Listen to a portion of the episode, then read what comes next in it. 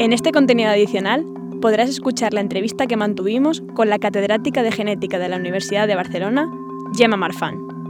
Es también directora del Grupo de Investigación Genética Molecular Humana, en el que trabaja especialmente en patologías oculares.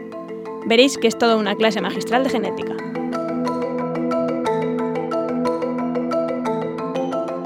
Genera, el presente de la medicina del futuro.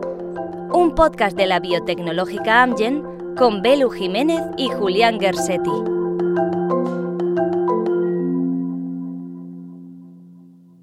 Bueno, Gemma, pues lo primero que te queríamos preguntar es un poco eh, por tu vocación, ¿por qué decidiste dedicarte a este campo? Buah, esto hace muchos años.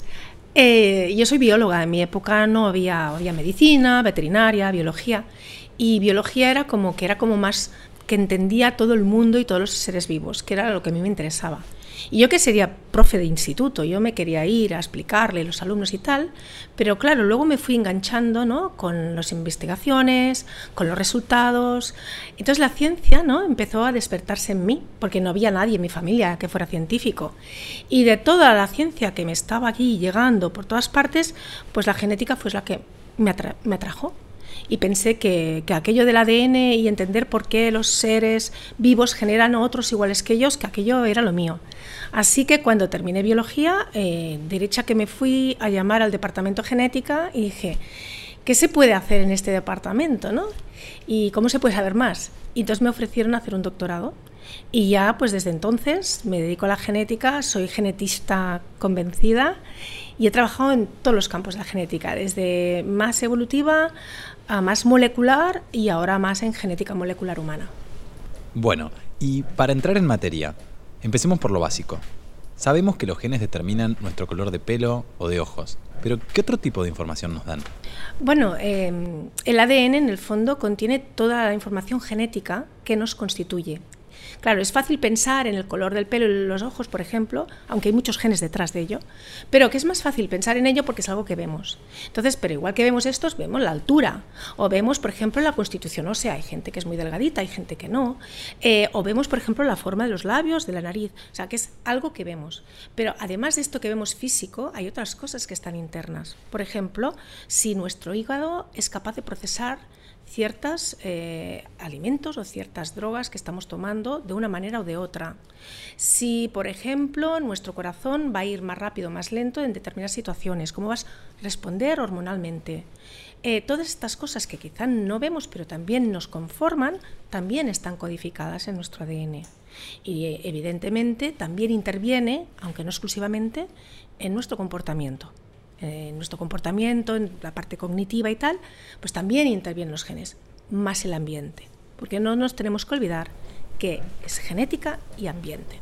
¿A qué te refieres por el ambiente? Mira, esta es una analogía que utilizo mucho, sobre todo, por ejemplo, cuando hablo con gente que no tiene nada que ver con la ciencia o que no estudió biología. Entonces, les explico algo que todo el mundo pues, ha visto, y es, yo quiero jugar a cartas, ¿verdad que te dan unas cartas que tú no escoges, sino que te las dan? Esas son las que tú tienes que jugar. Pero no te quedas solo con estas cartas, sino que tú te descartas y coges de nuevas. Bueno, pues este descarte que tú sí que puedes escoger, aunque tengas ese factor que entra de nuevo, eso sería el ambiente. Entonces tú puedes tener muy buenas cartas y jugarlas fatal. Y puedes tener cartas que no son tan buenas y jugarlas mejor. Entonces, esta analogía también me sirve para decirles, por eso es tan importante saber qué cartas tienes, es decir, saber qué dice tu genética porque sabiendo qué cartas tienes, puedes jugarlas mejor. Y ese, ese es un principio que yo creo que empodera también a la gente y, ah, la genética es importante. Hasta hace poco no podíamos saber con qué cartas jugábamos, por seguir un poco con esta analogía que tú decías, que por cierto me parece muy visual. Pero ahora sí podemos disponer de esta información sobre nuestro ADN. Claro, la gente solo ve el proceso final, ¿no? Y ha sido exponencial, pero es algo que ya se fue, ¿no? De alguna manera avanzando a finales del siglo XX. Piensa que el proyecto Genoma Humano eh, se empezó a cuajar un poquito antes, pero realmente empezó en los años 90 y que lo que pretendía es saber toda la información genética que contiene nuestro genoma, por tanto, todos los genes, qué función tienen. Esto, esto, es muy ambicioso, porque las tecnologías del momento pues eran un poquito manuales. Entonces, evidentemente esto se ha ido avanzando porque igual que el conocimiento genético se ha ido adquiriendo, pues todo lo que es tecnología, todos los ingenieros, también la bioinformática, ha ido también añadiendo de forma que podamos hoy en día secuenciar el genoma y podemos, no todo, pero sí averiguar muchísimas cosas de nosotros. Todo es posible entonces gracias a las técnicas de secuenciación genómica. Pero, ¿cómo funcionan? O sea, ¿cómo se obtiene la información que determina si voy a responder mejor o peor a un fármaco o a desarrollar colesterol, por ejemplo? O sea, supón, supón, ¿no? Este es algo que utilizamos mucho en genética. Decimos que es información, por tanto, lo, hacemos una analogía con el lenguaje. O sea, en el fondo es transmisión de información, sea genético o sea lenguaje. ¿Verdad que para comprender una frase tienes que saber cuál es el seguido de letras, dónde hay las pausas, para saber dónde están las palabras, dónde, luego tú a partir de ahí dirás, vale, esto funciona como sustantivo, esto funciona como verbo, y a partir de ahí vas a entenderlo. Y luego, con una frase no tienes bastante, una frase sería un gen, necesitas entender su contexto, en dónde está, necesitas más, necesitas el párrafo. Necesitas saber si eso está en un capítulo del inicio o del final. Si es muy necesario en este momento, es necesario más tarde. Entonces, cuando nosotros hablamos de la genética, no, no hay suficiente con saber las letras. Tienes que saber cómo están en su secuencia. Eso es lo que nosotros hacemos cuando secuenciamos el ADN de cualquier persona. ¿sí? Saber cuál es la secuencia de letras. Y como todos somos humanos, yo lo que quiero saber es por qué somos distintos, por qué somos iguales y por qué somos distintos. Entonces yo cojo la misma frase y la comparo una persona, por ejemplo, que tiene. Yo estudio ceguera hereditaria, pues que tiene ceguera hereditaria, que sé que hay un gen con una instrucción que no está funcionando, alguna letra que no está bien, comparo esa frase con la que tenemos el resto de los humanos. Entonces encuentro ese punto que es distinto. Y así puedo entender el por qué. Entonces, de esta manera no vamos avanzando. Pero tenemos más de 20.000 genes, ¿no? Comparar eso en varios seres humanos tiene que ser una locura. Y os voy a poner otro ejemplo, para que os deis cuenta de lo difícil que es. Ah, cogemos un libro cualquiera y voy mirando letra a letra, bueno, espacio a espacio, digamos. ¿eh? Entonces tenemos prácticamente en una página, pues yo diría que estamos alrededor quizá de, a ver, 50 caracteres y 20 líneas, ¿no? 50 por 20 son 1000. Bueno, y considerad que tengamos, pues, no sé, 1000 por, la, cada, hoja, pues 2000. Bueno, pues si yo tengo, por ejemplo, un libro de 500 hojas, ¿sí? Tengo 500.000 caracteres. Bueno, si multiplico por 2.000, o sea, si son páginas, tendré 500.000. Pero si son por hojas, ¿no? Si tengo 500 hojas, tendré, ¿sí? Un millón. Pues nosotros tenemos, que hemos heredado de nuestro padre 3.300 libros como este. Y de nuestra madre 3.300 más. Y tengo que buscar esa letra dentro de ese libro, dentro de ese párrafo, dentro de esa, para saber por qué tiene ceguera hereditaria. ¡Qué pasada! Y qué claro que lo explicas. Entonces eso es lo que me dedico. Ah, claro, como a buscar la aguja en el pajar. Pero, pero, pero, lo bueno es que tenemos un mapa. Ah, bueno. Claro. Claro, esto es como buscar un tesoro. ¿No? Vale. Tú vas a la isla del tesoro y si no tienes el mapa que te dice tienes que hacer cuatro pasos por aquí, cinco pasos por allá, tiene que haber una palmera, no sé. Nada, si no, en el fondo nosotros nos guiamos, pues sabemos en qué cromosoma tenemos que buscar, sabemos en qué parte del cromosoma, es decir, vamos guiados, pero al final tienes que analizarlo todo, por ejemplo, cuando, se secue- cuando no sabes qué genes, tienes que secuenciarlo todo hasta encontrarlo. Y entonces, cuantos más genomas tengamos secuenciados, más libros tenemos para comparar, ¿no? Mm, la mayor parte de conocimiento que tenemos es de gente europea o de origen europeo. Pero las diferencias mm, no son las mismas si, por ejemplo, comparamos con personas de origen asiático o comparamos, por ejemplo, con africanos, de origen africano, que es donde hay mayor diversidad humana. Entonces, esto es súper importante porque si no podemos caer falsamente en buscar diferencias que no son o lo que para nosotros implica un resultado, para ellos implica otro. Porque no somos solo una pieza, otra, otra. Los genes, al fondo, llevan información como para piezas de un tente. No somos cada pieza por separado, somos una figura. Y entonces hay que ver muy bien esa figura con quién encaja. Entonces, dependiendo de con quién encaja, que sea más redondita o más cuadrada, ¿es importante o no? Por eso es súper importante tener más genomas, más conocimiento, para poder realmente ser más precisos. Bueno, y también queríamos saber o entrar a profundizar un poquito más en la predisposición que puede haber en nuestro ADN a sufrir alguna enfermedad. tenemos que distinguir entre dos tipos de enfermedades. Hay las enfermedades mendelianas, que son, o sea, que la genética tiene una importancia súper, súper importante. Por ejemplo, si tú tienes eh, en tu cromosoma X una mutación en el gen de la hemofilia, pues vas a ser hemofílico, porque te falta una proteína necesaria para coagular la sangre y no hay vuelta de hojas, eras hemofílico. Por tanto, esto es mendeliano. Y esto sí que tenemos una gran seguridad genética para poder describir cómo van a ser nuestros hijos, incluso averiguarlo antes de tenerlos o una vez los tengamos. Pero en cambio hay otras enfermedades que son las más frecuentes, que son, por ejemplo, tener propensión a colesterol elevado, o tener mm, hipertensión arterial, o osteoporosis, pero a partir de una cierta edad, claro, no cuando eres más joven. Es decir, hay toda o propensión, susceptibilidad al cáncer, sea de mama, sea de próstata eh, o el Alzheimer. Estas suelen ser enfermedades en las que la genética son las cartas que te llegan y tienes que saberlas jugar bien. Y dependiendo de cómo el ambiente eh, hace que se pueda manifestar. Pero es previamente y es un cálculo de riesgo. Es un cálculo de riesgo. Entonces, en los cálculos de riesgo hay que explicárselos muy bien al paciente.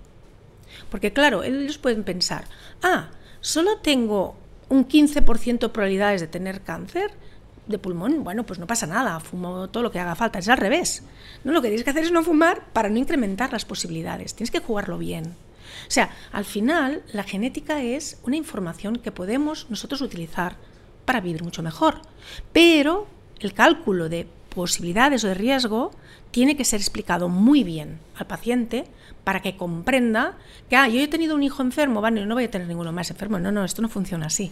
Es que vas tirando los dados cada vez, por ejemplo, ¿no? Entonces, se necesita, por ejemplo, el trabajo de genética clínica, de asesoramiento genético, ¿sí? Por ejemplo, esta especialidad que no existe en España, pero existe en el resto de Europa, eh, aprovecho para decir que es importante.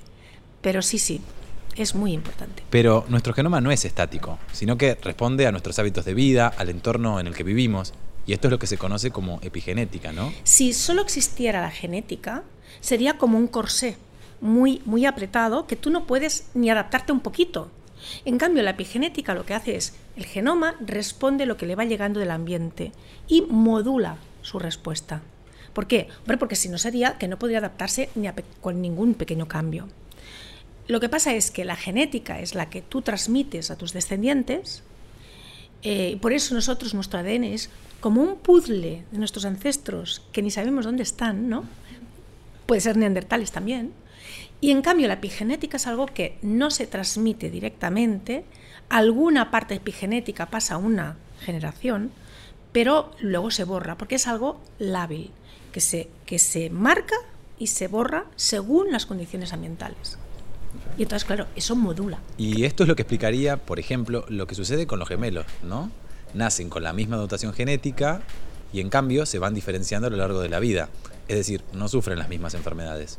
Los gemelos idénticos, sí, sí, sí. Claro, porque hay diferencias. Ya incluso en el vientre de su madre tienen diferencias. De les llega más, les llega menos, y luego ya cuando viven.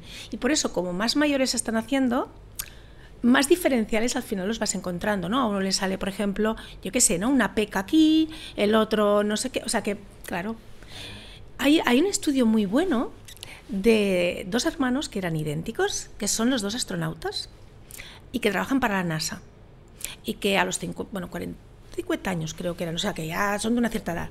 Eh, uno se quedó en Tierra y el otro se fue a la órbita espacial, que es un ambiente totalmente distinto. Bueno, pues ahora que ha bajado, han hecho el análisis y hay diferencias ya bioquímicas, metabólicas. Nos gustaría también preguntarte sobre las técnicas de modificación genética de las que cada vez oímos hablar más. Bueno, hay dos, hay dos grandes técnicas de modificación genética. Una sería la terapia génica, digamos, en la que tú puedes añadir información, pero yo creo que también me estás hablando de la gran revolución que es CRISPR que es edición genética, es decir, es modificar precisamente a la carta exactamente sobre el genoma ¿no? y hacer esos cambios. Es decir, vendría a ser como, yo ya sé qué frase de todos estos libros está mal y yo voy a exactamente corregir esta letra, ¿sí? O cambiar toda la frase para que tenga sentido y corregir. Entonces eso es edición y claro, por eso utiliza no utilizas la palabra modificar, porque modificar puede ser muchos tipos. Cuando dices editar, todo el mundo piensa en cortar, pegar, corregir.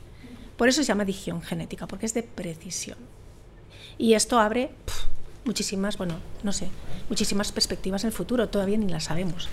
¿Y no es fácil equivocarse mientras se ponen o se quitan letras por seguir con tu analogía? A ver, es fácil que puedas equivocarte si no tienes muy controlado el sistema. ¿Sí? Entonces al inicio teníamos muchas mucha preocupación, de hecho, de que, claro, como tienes que encontrar lo que tú quieres modificar y tienes que buscar en tantísimas letras de lo que os he dicho, y si te equivocas, porque hay una frase parecida en otro libro, claro, eso es lo que nosotros llamamos off target, fuera de Diana, y en su momento nos preocupó bastante. Ahora sabemos que si se dirige mejor, si tienes unos sistemas de búsqueda que los diriges, o sea que básicamente puedes dirigirlo mejor evitando esto. Pero hay un punto que todavía nos preocupa mucho en la edición génica. En el fondo la edición genética se basa en buscar qué frase es la que no funciona y cortar el ADN por esa posición. Entonces la célula tiene que arreglarlo. Uy, lo tengo cortado, quiero arreglarlo. Y en arreglarlo puede hacer de dos maneras una manera conservativa y una manera no conservativa. ¿Qué quiere decir esto? Pues lo voy a poner muy fácil, porque además nos pasa muy a menudo. Mira, fijaros, imaginad que estáis vosotros escribiendo una frase y os habéis equivocado en una letra, que habéis puesto una J en lugar de una G. Tenéis dos opciones, o solo borras la J y le pones la G, o te sale más a cuenta, oye, borro toda la palabra, porque es que va a ser, voy a hacer ahí un pegote. Pues borro toda la palabra y la vuelvo a poner de nuevo. Esa es la conservativa. Quito y pongo. ¿Sí? Pero muy precisamente. Pero bueno, eso no es tan fácil. A veces cortas y arreglas y te queda pegote. Bueno, pues esto puede pasar en el ADN, es no conservativo y entonces mutas. Eso puede ser bueno o malo dependiendo del contexto. Es una herramienta, tienes que utilizarla con precisión. ¿Y esto se está utilizando ya en la actualidad? Sí, sí. Entonces, primero en el laboratorio se ha utilizado mucho y una vez se ha visto que en el laboratorio pues funciona, eh, y en ratones funciona y en otros organismos, de hecho es universal, bueno, pues puedes pensar en curar enfermedades muy graves humanas. ¿Por dónde se ha empezado? Por donde controlas más. Entonces han empezado por enfermedades que son tratables si tú puedes sacar las células del paciente modificarlas genéticamente, editándolas y volviéndolas a poner. Por ejemplo, en la médula ósea. En la médula ósea es donde se producen las células madre hematopoyéticas, eritrocitos, leucocitos. Y hay genes que ahí no están funcionando en determinados pacientes. Entonces es más fácil, quito estas células, las edito, miro que todo esté perfecto y las vuelvo a poner el paciente.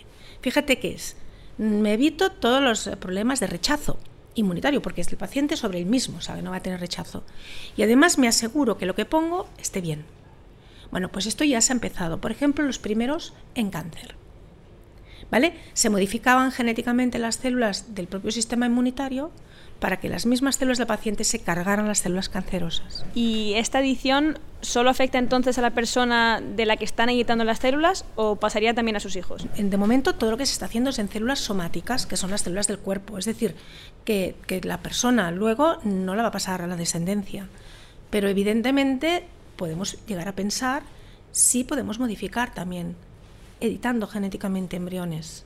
Y entonces ese embrión, si se desarrolla, evidentemente pasa a todas las células, también a las germinales, y da lugar a descendientes con esa edición. Entonces, esta es una de las cuestiones, grandes cuestiones bioéticas que se están discutiendo más y que depende mucho de las sociedades. Si la sociedad acepta modificar genéticamente el ADN del futuro o no. Y entonces, ahora la gran pregunta. ¿Podríamos aspirar a mejorar la especie humana? Entonces yo genéticamente creo que nos tenemos eh, concentrar en curar enfermedades, no en mejorar al humano. Quizá llegará un día en que habrán circunstancias en que tendremos que cambiarnos para mejorar. Pero hoy en día creo que, que, no, que es una discusión en este sentido. Si todavía no tenemos a punto para curar tantísimas enfermedades tan graves, quizá que nos concentremos ¿no? en curar a los presentes y quizá en un futuro pensemos en otras cosas. Si hablamos de esperanza de vida, ¿crees que depende de la genética? Es decir, ¿hay un límite de años que no sobrepasaremos jamás como especie humana? Bueno, aquí hay dos preguntas. Una es la esperanza de vida y la otra es la longevidad máxima de la especie. Son dos cosas. eh, la esperanza de vida claramente eh, la hemos modificado. Piensa que en inicios del siglo XX, pues, pues la esperanza de vida era 40 años, 45, y ahora hemos duplicado. ¿sí? O sea que la esperanza de vida es una cuestión, y otra es la longevidad máxima de la especie, que no hemos tocado, porque todavía no sabemos cómo. Pero yo también pregunto, la gente no quiere vivir más años, quiere vivir joven más tiempo. No quieren tener 100 años y estar lleno de problemas metabólicos, fisiológicos y estar en una silla de ruedas. Aunque digas, puedes vivir hasta los 120, pero yo no quiero vivir así. Ellos lo que quieren es tener 80 y ser como uno de 40. Y eso no está tan claro, porque hay que tocar muchas cosas. O sea que entonces es más un tema de aprovechar la genética para dar más calidad de vida, ¿no? Tal cual. Yo creo que ahí sí que hay mucho que decir.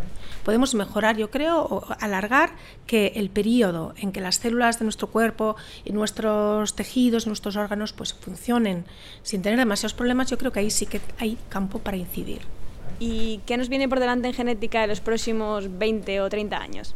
Primero, por una parte, se van a democratizar en el sentido de que más gente podrá tener acceso a estos medicamentos. Por ejemplo, en oncología va a haber un cambio eh, totalmente, no tendrá nada que ver. Hoy en día todavía la primera línea de tratamiento quimioterapéutico suele ser tratamientos muy generalistas, pero cada vez más se están dando cuenta que para incrementar la, la, precisión, ¿no? el menor efecto secundarios, una mayor supervivencia, tenemos que saber qué pasa con ese cáncer concreto, qué variantes genéticas tiene también el, paciente para poder dirigir mucho mejor, ¿no? O sea, que esto ya está empezando, bueno, pues pronto va a formar parte.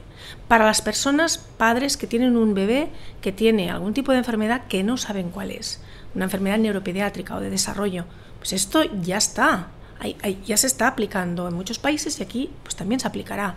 Para personas que tienen enfermedades mm, minoritarias, seguro. Y luego para todos los demás, también, porque si, por ejemplo, la distrofia macular asociada a la edad, mucha gente que está perdiendo visión a partir de una cierta edad, pero si esto lo podemos saber antes y podemos modificar el ambiente y podemos, podemos de alguna manera prevenir y que sea más lento. Al final, no se trata de quizá curarlo todo, sino de que tengamos mayor calidad de vida, más tiempo. Es ahí donde queremos, yo creo, deberíamos. Y eso, la genética va a ser increíble. ¿Vamos a hacer más cosas? Sí, claro que sí, vamos a hacer terapia génica, vamos a hacer edición genética con todas sus versiones. Van a haber más herramientas, que vamos a abrir ahí, como la caja herramientas, y vamos a escoger. Ya no solamente tenemos un bisturí, tendremos destornilladores de todo tipo. Tendremos, ¿sí? Entonces, para mí ahora, cuando voy con mis alumnos, les digo, es que la genética, el siglo XXI va a ser el siglo de la genética. Va a cambiarlo todo. Pues nada, yo creo que por nuestra parte ya estaría. Gemma, muchas gracias por este rato. Ha sido un gusto compartir esta entrevista contigo y creo que aprendimos mucho, casi como ir a una clase tuya. Muchos ánimos a todos los que estudian, que hay mucho futuro.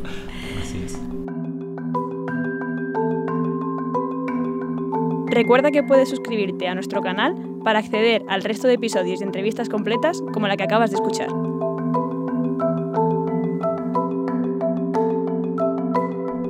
Genera, el presente de la medicina del futuro. Un podcast de la biotecnológica Amgen.